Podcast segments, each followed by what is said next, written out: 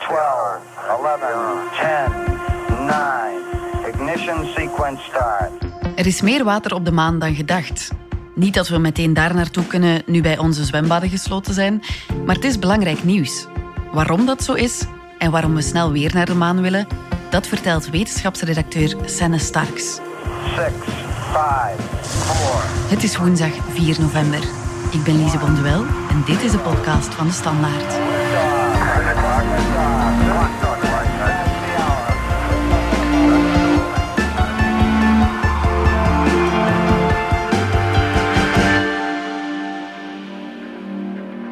Senne, we bestuderen de maan nu al vele, vele jaren. We hebben er zelfs al rondgewandeld. En toch ontdekken we nu pas dat er water is. Hebben we dan niet, gewoon niet goed gekeken? Wel, we hebben eh, niet zo goed opgelet, want we hadden het eigenlijk al kunnen weten. Herinner u, de, de maanlanding is, in, eh, is al meer dan 50 jaar geleden. It's one small step for man, one giant leap for mankind. Tijdens de Apollo-missies, dus tot 1972, hebben de astronauten bijna 400 kilogram maanstenen en maanstof mee terug naar de aarde gebracht. I'll try to get a rock in here. Get a couple. Die zijn in de tijd natuurlijk onderzocht. Maar omdat die, eh, dat materiaal niet goed eh, was verpakt, zijn die, die, die vacuümcontainers, daarin zaten ze, die begonnen te lekken. En daardoor zijn die bij binnenkomst in de atmosfeer en terug op aarde blootgesteld geweest aan lucht. Ah ja. En daardoor eh, waren die gecontamineerd en daardoor hebben wetenschappers nooit durven vertrouwen op dat materiaal. Dus wat ze erin vonden, dat, dat, eh, daar wilden ze geen eh, conclusies aan verbinden. En dat hadden ze eh, misschien toch beter gedaan, want een eh, tiental jaar geleden heeft men ontdekt dat er in die stenen wel degelijk maanwater zit dat niet via contaminatie van de aarde kan komen. Dus we hadden het al kunnen weten, maar het is toen niet eh, gelukt. Wanneer hebben we het dan wel ontdekt? Wel, er zijn altijd wel sterke vermoedens geweest dat er water moest zijn op eh, de maan. Het is er immers heel koud, eh, dus het zou in de vorm van ijs bestaan. En water is helemaal niet zo eh, zeldzaam in het universum. Het komt ook voor op andere planeten. Maar dus eh, vanaf eind jaren 90, begin jaren 2000, heeft men toch plannen gemaakt om echt eens heel, heel duidelijk te gaan kijken ter plaatse. En toen heeft men met een Indische maansatelliet een sonde afgeschoten op de zuidpool van de maan. En die sonde is terechtgekomen in een van die donkere kraters daar. En de stofpluim die dat veroorzaakte, die heeft men kunnen onderzoeken. En daarin zaten dus blijkbaar watermoleculen onmiskenbaar, Ja. eh, afkomstig van ijs. Maar die resultaten zijn pas eh, definitief bevestigd in 2018. Dus we weten eigenlijk nog maar sinds twee jaar zeker dat er water is op de maan in de vorm van Oké, ijs. dat water zat dus mm, heel goed verstopt. Eh, ja, het zit letterlijk goed verstopt. Het zit in de donkerste stukken van de maan. Want, want eh, de ijslaagjes bevinden zich op de bodem van kraters die Ja. zich dus in het eh, Zuidpoolgebied eh, bevinden. En waarschijnlijk ook in het Noordpoolgebied. Op die Zuidpool is het niet alleen heel koud, maar er zijn dus plekken waar dus nooit zonlicht komt. En dat heeft te maken met de tilt of de stand van de as waar rond de maan draait. En omdat die heel recht staat, verandert de schaduw niet hard. En zijn er dus inderdaad heel veel plekken waar het dus eh, niet aardedonker, maar maandonker is. En daar eh, kan het dus eh, verschrikkelijk koud worden, tot zelfs meer dan 200 graden onder nul. Men spreekt daarom ook wel van eeuwig ijs, omdat op de maan gebeurt er niet veel. Er is geen atmosfeer, er is geen weer dat eh, het landschap kan eh, verweren.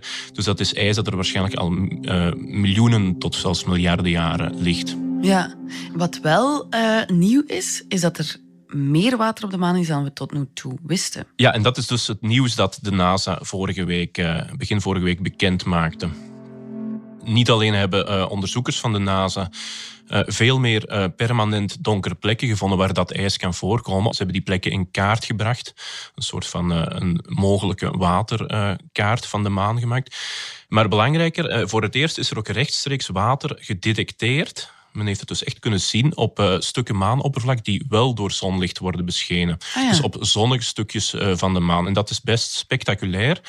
Want op die plekken varieert de temperatuur eh, enorm overdag en, en s'nachts. s'nachts van 140 graden onder nul tot eh, 130 graden boven nul overdag. Precies omdat de maan geen atmosfeer heeft. En eigenlijk is het heel ongelooflijk dat er bij die temperatuur, bij die oppervlaktetemperatuur, toch nog uh, watermoleculen in de vorm van ijs dan uh, kan bestaan. Want je zou denken dat verdampt meteen. En uh, alles wat op de maan verdampt, vliegt meteen de ruimte in, want daar, is daar is dus geen atmosfeer. Ja. Je moet je niet voorstellen dat er grote plassen water op de maan liggen. Het gaat om heel kleine ijspartikeltjes die verstopt zitten tussen het maanstof of opgesloten in verglaasd maanmateriaal, bijvoorbeeld ontstaan bij meteorieten inslagen of bij vroeg vulkanisme. En dat zien we allemaal nu pas. Nu, nu moet je weten dat het helemaal niet gemakkelijk is om water te kunnen zien van op zo'n grote afstand. En zeker niet op de maan. Precies omdat er heel veel chemische stoffen zijn die, die hard op water kunnen lijken. De maan weerkaatst natuurlijk zonlicht en daar zit ook UV-straling en infraroodlicht bij, die wij met onze ogen niet kunnen zien. En uh, in die straling hebben wetenschappers al jarenlang gezocht naar uh, zogenaamde vingerafdrukken van watermoleculen. Mm -hmm. Het probleem was echter altijd om een unieke vingerafdruk uh, te, te, vinden die enkel afkomstig kon zijn van H2O-moleculen water. Dus dat is nu dus eindelijk gelukt. Ja, hoe, um, hoe zijn ze daarop gekomen? Hoe hebben ze dat gedaan? Wel, dat, dat heeft men gedaan met een, eh, een bijzondere telescoop. Normaal denk je bij een telescoop eh, dat die in de ruimte rondzweeft of op de grond bevestigd is. Maar deze telescoop die hangt dus aan een uh, vliegtuig, een Boeing 747. Hmm. En die kan daardoor op zeer grote hoogte uh, waarnemingen doen. En dat is precies omdat je op, uh, op de, in de hoogste luchtlagen uh, niet die waterdamp uh, rond je hebt, waardoor je dus rechtstreeks naar de ruimte kan kijken. Ja. En het handige is ook bij zo'n telescoop dat die weer naar beneden kan komen ja. voor reparatie en upgrades.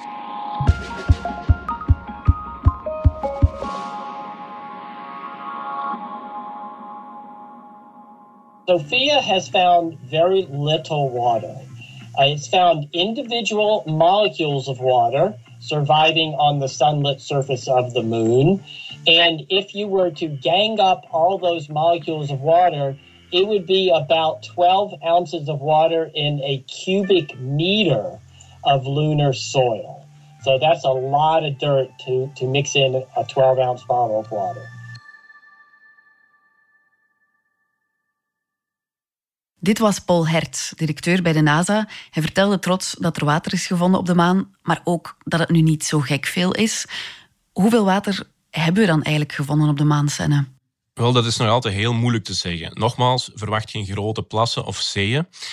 Natuurlijk, eh, als we die, dat water moleculen per moleculen eh, moeten gaan tellen, wat, wat dus eventueel zou kunnen met die SOFIA-telescoop, ja. daar is natuurlijk geen beginnen aan.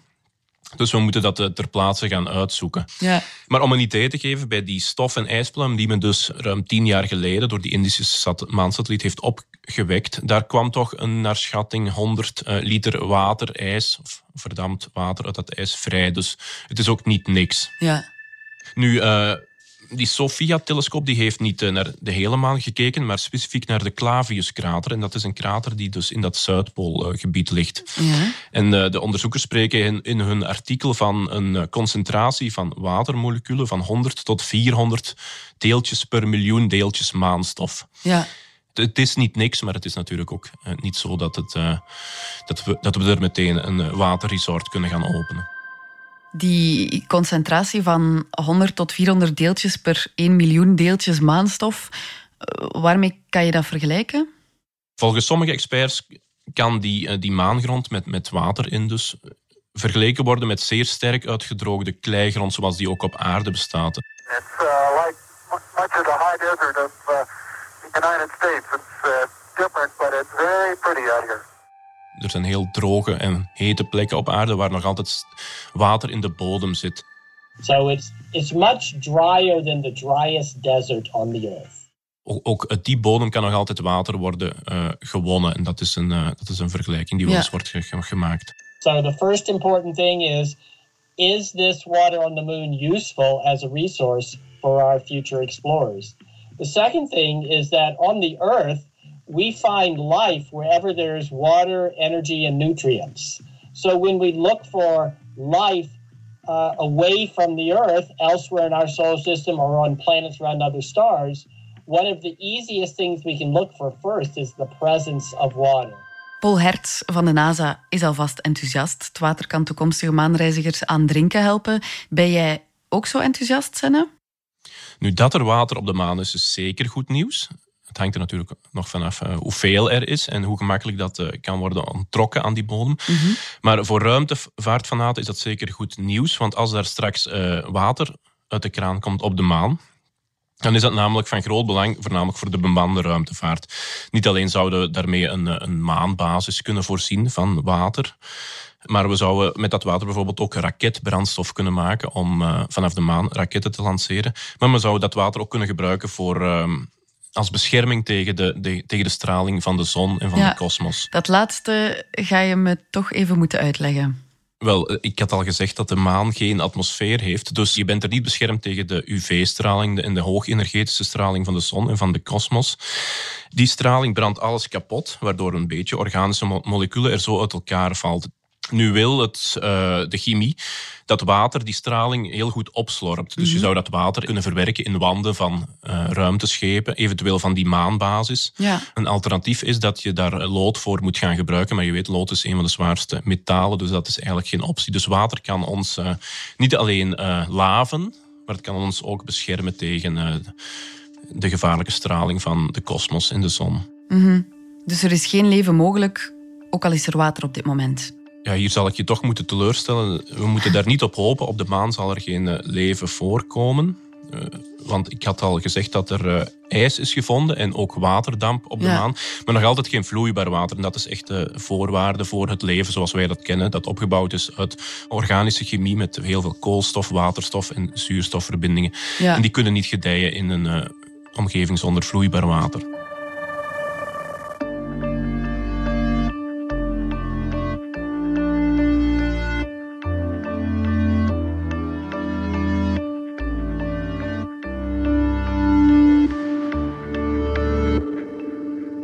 Gaan er even uit voor reclame, maar zijn dadelijk terug.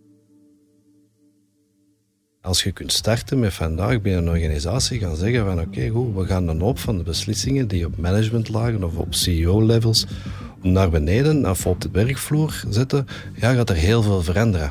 En alles beweegt. Een podcast waarin Vlaamse CEO's en prominente HR-managers vertellen hoe ze hun onderneming en werknemers in beweging houden. Beluister de reeks op jouw favoriete podcast-app. VDHB en alles beweegt.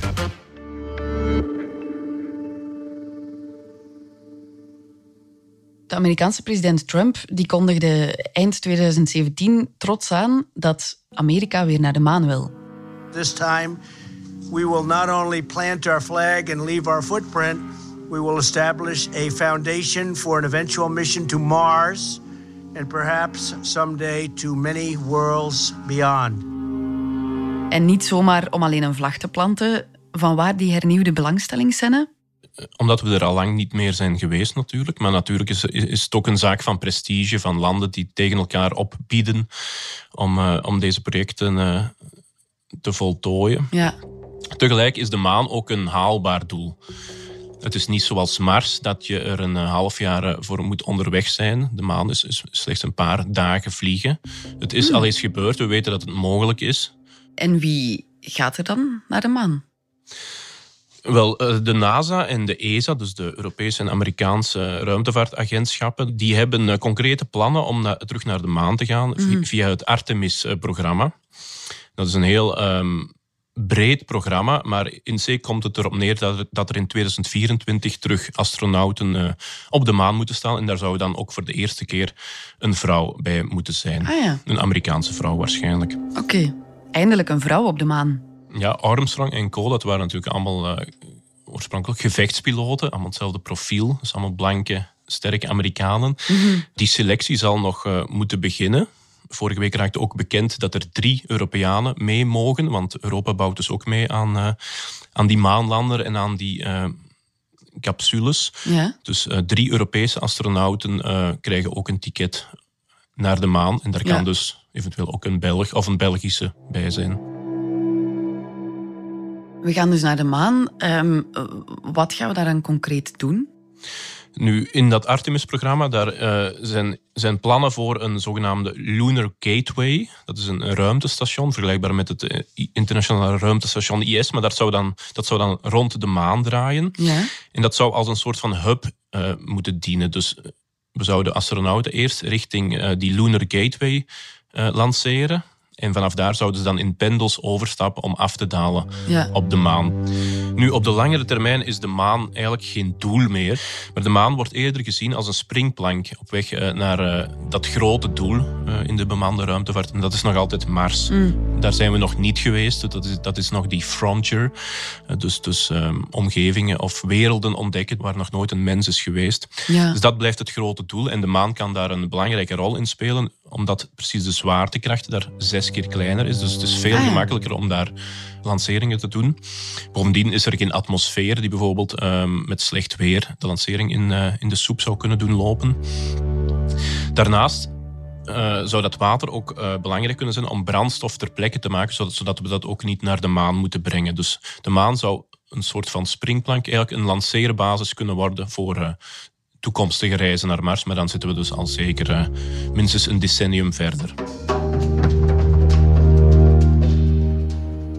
Natuurlijk, dat kost allemaal wel veel geld.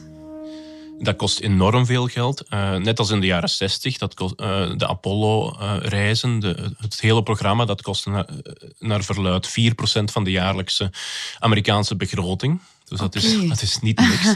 Daar is natuurlijk ook heel veel uit voortgekomen, zeggen voorstanders dan. Uh, de computer, de, de snelheid waarmee we nu rekenen op computers, op smartphones, die had nooit zo hoog kunnen liggen als we toen niet um, ja, die versnelling hadden gemaakt. Als toen de NASA geen bestelling bij IBM had geplaatst voor een boordcomputer. Mhm. Dat is toen allemaal ontwikkeld. Maar inderdaad, het blijft heel veel geld. En tegenstanders, critici, zeggen wel eens dat de onbemande ruimtevaart veel meer uh, kennis heeft voortgebracht. Met uh, ruimtesatellieten bijvoorbeeld. Um, en dat voor een veel uh, goedkoper prijskaartje. Daarnaast is bemande ruimtevaart ook gewoon uh, economie.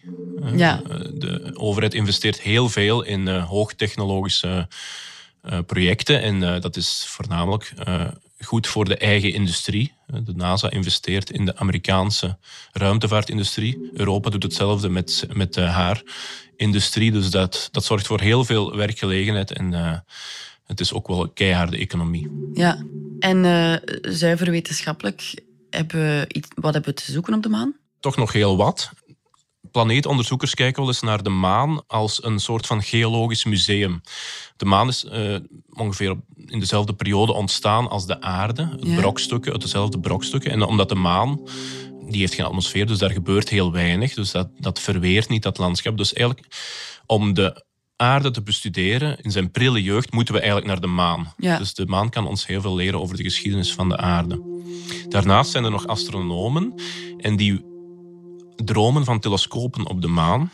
Ja. Omdat daar dus geen atmosfeer is. Dus dan kan je heel uh, scherp naar de kosmos zien.